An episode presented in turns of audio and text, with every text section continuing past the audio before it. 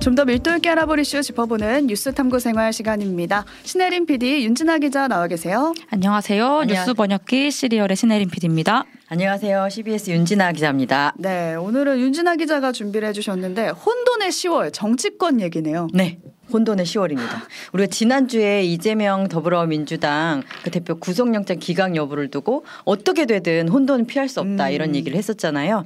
본격적인 이제 아마겟돈이 열렸습니다. 네. 마침 이번 달에 강대 강으로 여야가 붙을 수밖에 없는 일정들이 이렇게 줄지어 있거든요. 그래서 이들이 일정을 쭉 따라가면서 사- 현 정치권 상황을 정리해 보겠습니다. 네, 네. 일단은 줄지어 대기하고 있던 장관 후보 3인방 청문회 당장 내일로 예정된 김행 여성가족부 장관 후보자 청문회가 있고 그리고 연휴 직전이었던 27일에 신원식 후보자 청문회가 있었거든요. 네. 이거부터 좀 차근차근 볼까요? 네, 신원식 국방, 국방부 장관 후보자 그 과거 집회 현장이나 인터뷰 발언들이 논란이 됐었잖아요.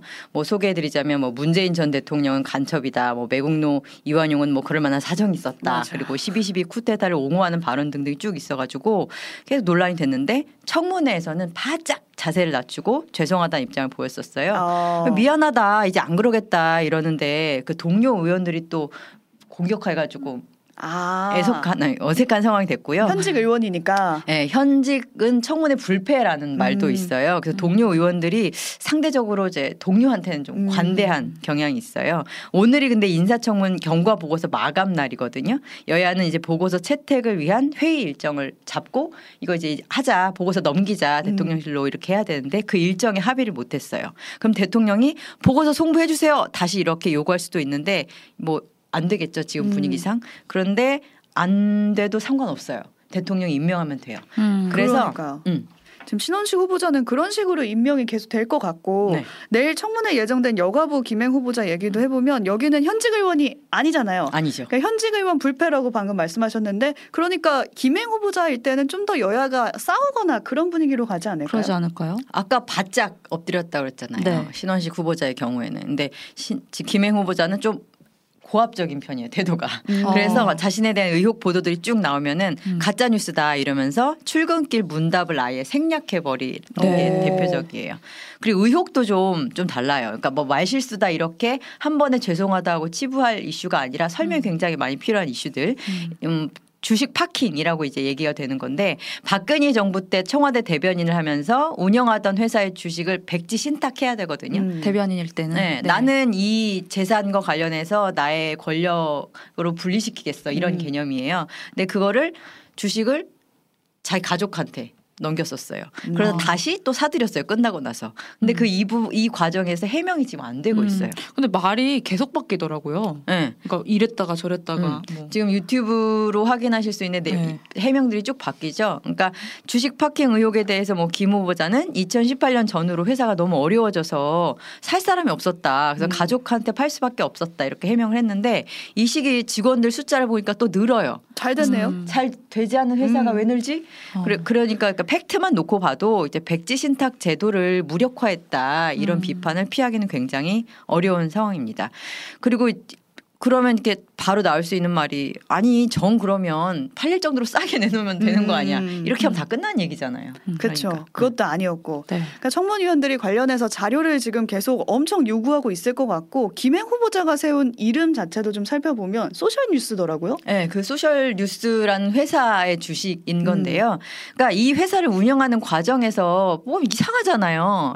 좀 해명이 안 된 일들이 음. 많으니까 청문회 야당 의원들이 얼마나 지금 눈에 불을 켜고 이거 내놔 봐 저거 내놔 봐 하고 음. 있어요. 뭐 법인카드 음. 내역이라든지 그런데 음. 거의 뭐 안 내놓고 김행 후보자는 청문회 때 소상히 밝히겠다 아, 이런 네, 입장이었거든요. 그럼 청문회가 엄청 더더욱 중요한 사람이네요. 핫하, 어, 그러네요. 핫하고 네. 다들 어머 도대체 무슨 말을 할까 네. 너무 이렇게 기대하고 있는 상황이었는데 그게 내일 하는 거고. 내일 하는 거였는데 청문회가 무산되냐 마냐 오늘 하루 종일 사실 롤러코스터를 탔어요. 음. 무산된다는 거는 후보자가 참석을 안 하는 건가요? 그러니까 여러 가지 방식이 있을 수 오. 있는데 일단 야당이 이제 김행 후보자를 마구 이제 파 해쳐야 될 거 아니에요. 음. 그리고 여당은 엄호를 해야 되잖아요. 근데 야당이 단독으로 일정을 잡고 증인들을 마구 정했다라면서 국민의힘이 엄호해야 되는 국민의힘 음. 입장에서 이거 우리는 못해 청문회 못해 이러면서 보이콧을 선언했어요. 어. 그럼 보이콧을 선언하니까 저- 김행도 안 나올 가능성이 있다. 음. 그럼 초유에 후보자 없는 청문회가 열리는 것이냐 막 이러고 있는 와중에 네.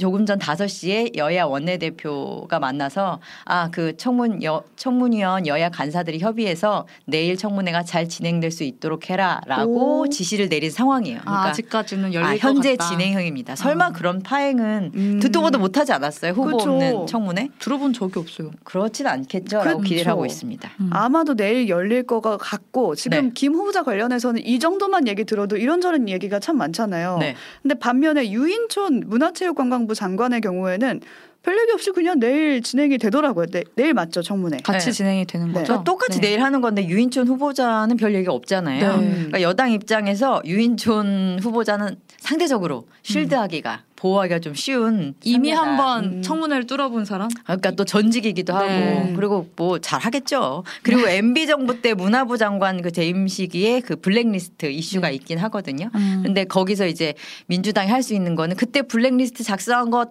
당시 장관인 당신도 알았잖아 이런 걸 할 거 아니에요. 그럼 그걸 증명하기 위해서 증인들을 막 부를 건데 음. 그 증인들을 놓고 지금 여야가 지금 싸우고는 있어요. 근데 뭐 근데 기사 보니까 블랙리스트 자체가 아예 정부 때 없었다고 부인을 하더라고요. 아마 제가 네. 이제 미래를 예상하건데 이제 유인촌 장관은 그런 일은 있어서도 안 됩니다라는 당위로 그냥 갈 것 같아요. 아. 그리고 국민의힘은 정책 얘기합시다. 자 문화란 막 이러면서 이런 얘기하면서 음. 네. 왜 후보, 후보자 청문회에서 그런 얘기 정책 얘기만 하십니까? 정책을 얘기합시다. 아. 그리고 김행 후보자의 경우에도 그렇게 할 것 같아요. 음, 아. 한번 그 예언이 맞는지 내일 한번 내일 한번 확인을 봅시다. 네. 본 다음에 얘기 나눠보도록 네, 하고 네. 사실 장관보다 더 중요한 인사가 대법원장이잖아요. 네. 대법원장 관련해서는 논란이 재산 신고를 누락했다. 음. 근데 이런 의혹들에 대해서 아니 법이 바뀐 줄 몰랐다. 대법원장 후보인데 법이 바뀐 줄 몰랐다. 이렇게 해명을 하면서 아니 어떻게 저것도 모르고 이것도 모른다고 하냐. 야당으로서 이거 통과시켜 줄 수 없다. 이런 상황이잖아요. 의혹이 훨씬 더 많아요. 김행 장관보다도. 어 그렇죠. 네, 가지수는. 재산 형성 또 재산도 많잖아요. 네. 재산 형성 과정에서 그러다 보니 근데 약간 사람들이 그 재산에 대해서는 조금 간대한 것 같기도 하고 그런데 이게 6일 본회의거든요. 음, 국회 네. 여기서 이제 인준 표결이 있을 것으로 보입니다. 이게 대법원장이니까 장관은 그냥 대통령이 강행하면 그만인데 대법원장 같은 경우는 국회가 동의를 해줘야 되는 맞습니다. 거죠. 네. 그러니까 인준 표결은 이제 임명 여부를 판단하는 건데 민주당은 지금 부적격 어. 지금 기류를 이미 상당히 음. 형성을 해놨어요. 그리고 여기 청문위원들이 이 사람 통과시키면 안 됩니다. 이렇게 음. 주장을 하고 있고. 근데 김명수 전임 대법원장이 이미 퇴임한 상태란 말이에요. 그러니까요. 그럼 현재 대법원장 석은 공석이죠. 비어 있고. 그러니까 이런 만약에 부결을 시키면 대법원장 공석 상태가 계속되는 거잖아요. 그러니까 민주당 입장에서는 야 민주당 니네 때문에 지금 대법원장이 공석인 게 말이 되냐? 음. 이게 헌정사상 초유일이다라는 비판이 두려울 수 있거든요. 그런데 민주당이 이재명 대표 구속영장이 기각된 다음에는 좀 자신감이 좀 붙지 않았습니까? 음. 한동훈 법무부 장관도 막 탄핵 그쵸. 해야 되네, 마네 뭐 그런 얘기 나오고 벌써. 그렇죠. 어, 반격의 시간이잖아요. 네. 그래서 지금 영장이 기각되고 뭐 인사 검증도 제대로 못하는 윤석열 정부 뭐 이런 프레임도 만들 수 있어서 현재로서는 일단 부결 분위기를 굉장히 이제 음. 비등하게 이제 올리고 있는 상황입니다. 음. 네.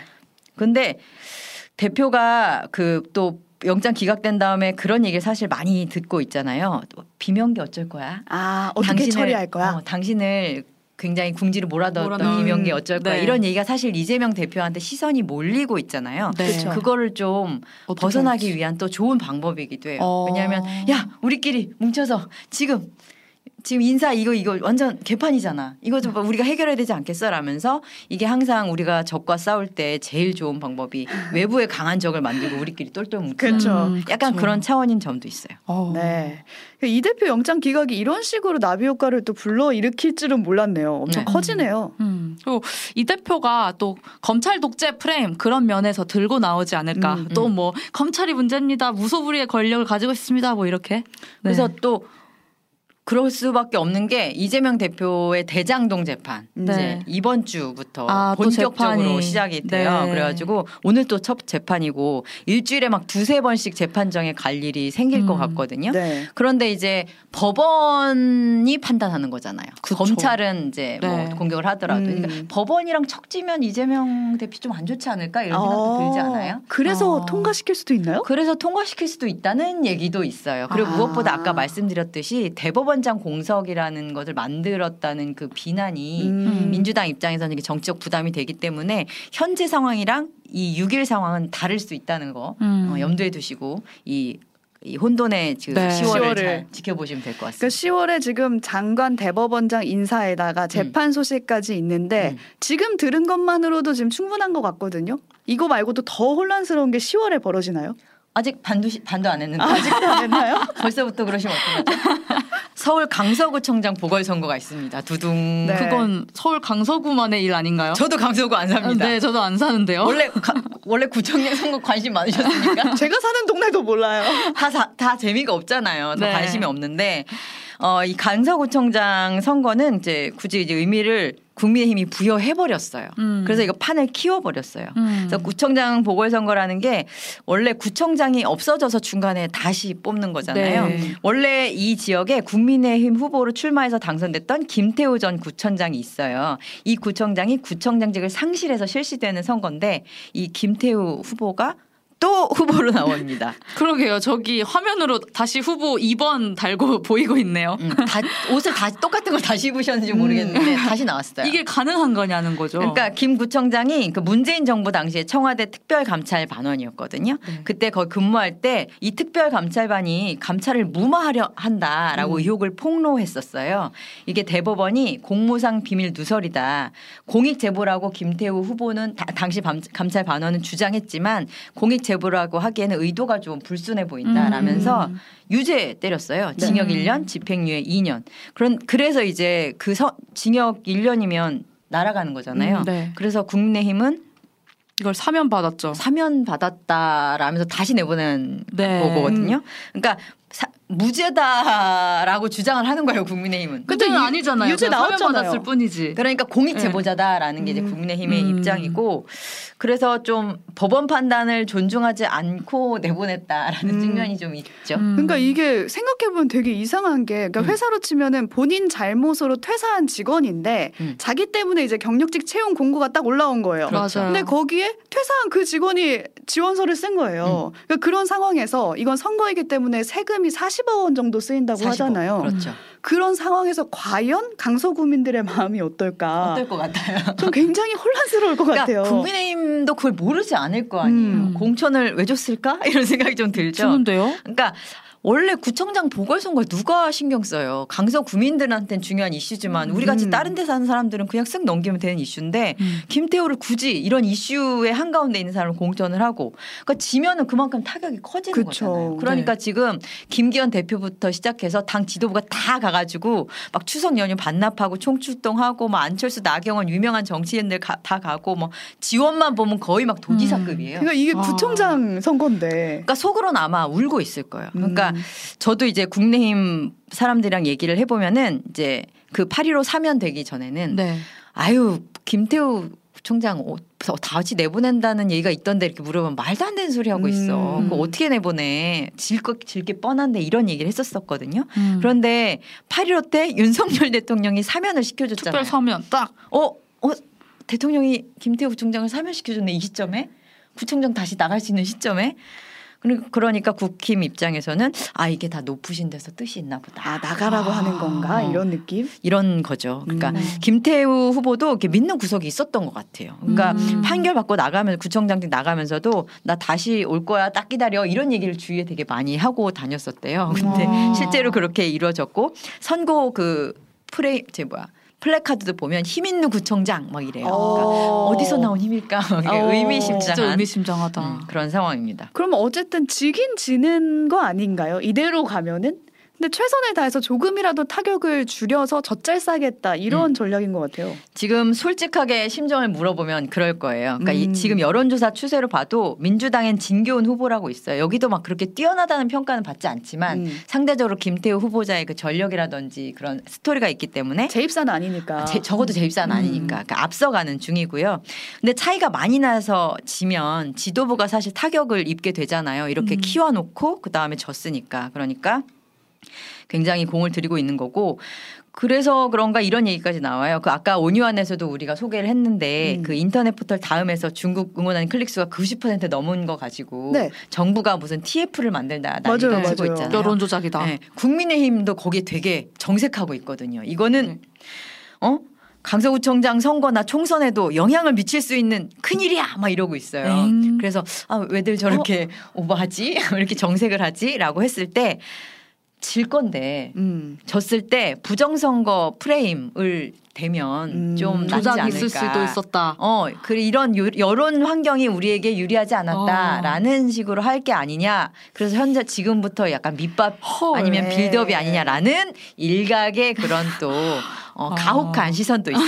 설마요, 이게 설마. 아시안 게임 축구까지 연결이 될 줄이야. 어. 다이나믹하죠. 네, 들으면 들을수록 10월 정치권이 진짜 혼돈의 상황인 것 어. 같은데 네. 이제 끝인가요? 아 이거 다 하루짜리잖아요. 하루 하루 하루. 아직 뭐 안 끝났어요? 청문회 하루, 선거 네. 하루 이건데 이제 18일 동안 이어지는 전쟁터가 있습니다. 이제 국정감사인데요. 이게 18일 동안, 그러니까 10일에서 27일까지 국회에서 진행이 되는 거예요. 네. 근데 이게 국감이라는 게 기본적으로 야당이 해- 국회가 행정부를 견제하는 장이다 보니까 음. 야당이 무게 무대입니다. 야당의 무대다. 그렇죠. 음. 그러니까 지난해 국감이 윤석열 정부 출범 6개, 6개월 만에 열려서 아또 공격을 하자니 약간 문재인 정부 때랑 음. 약간 걸치고 약간 이런 게 음. 있었는데 지금 이제 1년 5개월이 넘었으니까 본격적으로 이제부터다. 어, 제대로 본격적으로 파헤칠 거예요. 그리고 내년 청, 총선에 정부 심판론을 위한 소재들도 여기서 다 이렇게 끌어 모아질 거고요. 아, 뉴스 엄청 나오겠네요. 네, 여야 대립이 심해질 것 같긴 한데 그래도 저는 국정감사는 좋은 것 같아요. 왜요? 뭔가 국회의원이 활발하게 일을 하는 듯한 모습이 국감에서 보인다. 네, 음. 보이는. 근데 약간 거기에 대한 네. 제가 좀그 희망을 꺾어드리자면 그 이슈를 한번 나열해 볼게요. 이슈를 나열 들으면은 어 별로 일을 안할 것 같네라는 생각.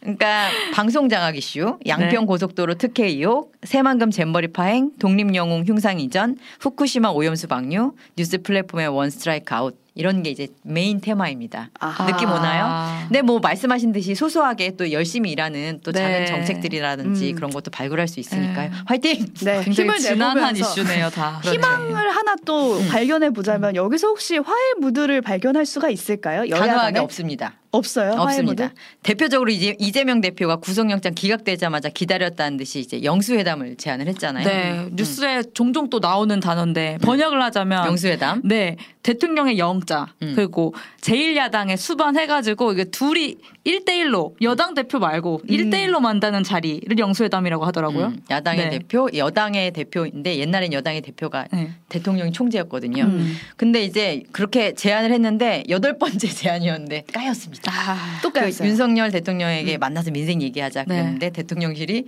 특별히 드릴 말씀이 없다. 음. 그것도 언론을 상대로. 아 근데 이것도 솔직히 이 대표가 기각되자마자 야 대통령 음. 만나자 약간 이런 음. 모양새였잖아요. 그래서 약간 구도를 보이, 만들려고 하는 어떤 속 보이는 느낌? 어, 나 대통령이랑 맞짱 뜨는 자세야 네, 네. 사람이야. 그러니까 정략적 포석인 건 맞는데요. 그래도 윤석열 대통령이 이제 사회 갈등의 최고 중재자잖아요. 그쵸, 네. 대통령이니까. 그러니 그리고 경제 문제가 워낙 심각하고 그러니까 이쯤에서는 윤 대통령이 이제 이재명 대표를 만나서 어느 정도의 이제 화해 무드를 좀 음. 만들어 보면 어떨까라는 얘기들을 좀 많이 하고 있죠. 네, 혼돈의 10월, 10월의 혼돈 한번 살펴봤습니다. 한 달 뉴스를 미리 한번 본 듯한 그런 느낌이 들었어요. 여기까지 윤진아 기자, 신혜림 PD 수고하셨습니다. 감사합니다. 감사합니다.